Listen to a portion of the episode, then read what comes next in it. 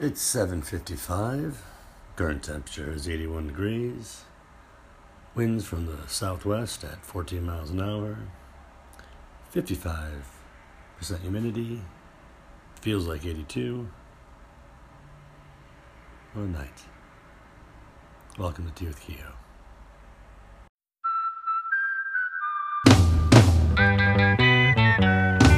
I live in one room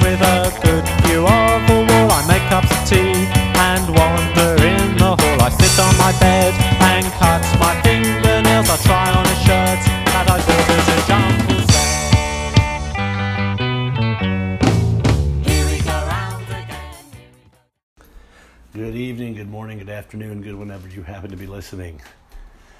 Welcome to Tea with Keo, the vacation edition, the short little, hey, don't forget I'm still here edition. When I got my tea right here, gonna take a sip. hmm Oh, still a little hot. How's everyone doing? Hope you're enjoying your summer. I surely am. Uh, the cottage has been lovely and things have been good. I saw the comet uh, in the sky the other a week ago. Really cool. You know, I love space. I love all that kind of stuff. Learning about the universe, and you know, just I've always enjoyed it from being you know a kid and learning about when I was in the late seventies, learning about I think it was like quasars, the most distant object in the universe. And in that time period from my youth until now, how the quasar has changed in the in my mind as that most distant, farthest, incredible spot in the universe. Because they're not now. They're all over the universe. I mean, they're uh, they've been explained. They've been, you know, debunked as that mystical edge of the universe, which is what science is supposed to do.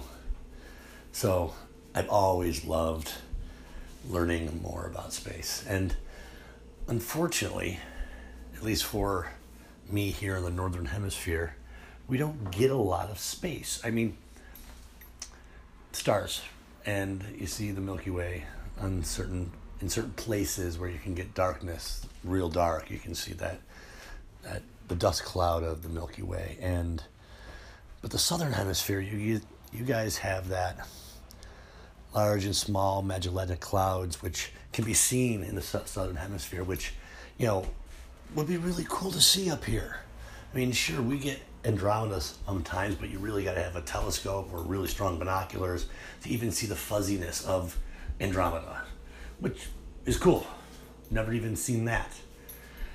But in my opinion, we don't get a lot of space coming by us here at Earth.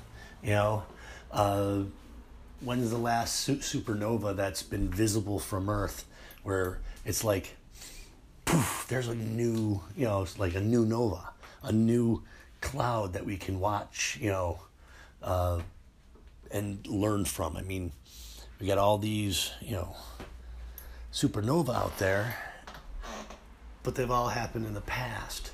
Nothing's happening, at least, you know, I know they're still happening. Boom, boom. I mean, they're happening all over the place, but they're not close to us. These, these giant, you know, supernovas, these giant explosions aren't happening in our neck of the woods, in our neighborhood per se.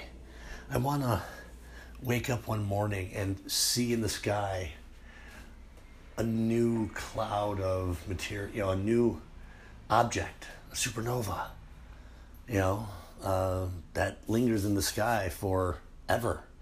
You know, it's a new piece of the universe. And it's not so far away that it's, you know, only visible through strong telescopes and we get some pictures years after the fact of discovery because it took years to, you know, calculate or get all the data together and figure out, you know, like what all the ones and twos and all the code became. You need that picture. They had to make it yet. So I want to just see that. I want space to happen here. I know it's selfish of me and childish to want, but that's what I want. So seeing the comet fly by was fantastic. I mean, I didn't see it fly by. It almost was a static image. It seemed like it, it, it moving so slow in the sky because of its distance. I mean, what they were saying, um, its distance and its movement was slow enough that it just sort of like sat there in the sky, its tail off at an angle upward, and it just looked really cool. We had our binoculars, we could see it.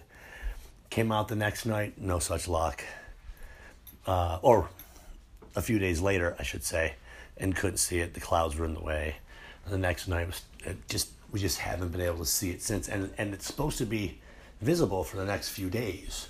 Uh, and we did see it the one night, so I was hoping to catch it again. But that's that was really nice. That made my week, my month. So this, so that is uh, how my vacation's been going. I thought I'd share that and say thank you all for listening and hanging out. And please find the Tea with Keo Facebook page and leave a message. I'd really appreciate that. If you can't find it, I know on Anchor, the platform that I'm that I use uh, to make this show, anchor.com, you can leave a message. If you hit the link to the show, it'll bring you to that. You can leave a message. You know, leave me a message. Dick Chudnow left me a message several months ago. You can too. It's not that hard. So give it a shot. And thank you. Be kind to one another. Remember that wearing your mask is kindness. Wearing your mask is thoughtful. Wearing your mask is the right thing to do. Socially distance, wear your mask, be smart, be safe, be kind. It's not always about the tea, it's about the time spent. Thank you for spending your time with me. This is probably the last vacation short, so we'll see you next week. I don't know if the brand new Tea with Kehoe will be unveiled next week, but we'll be back to a full length regular show. So thanks for hanging out. Enjoy your summer, and I'll talk to you soon. Love y'all. And good night. How do I turn this?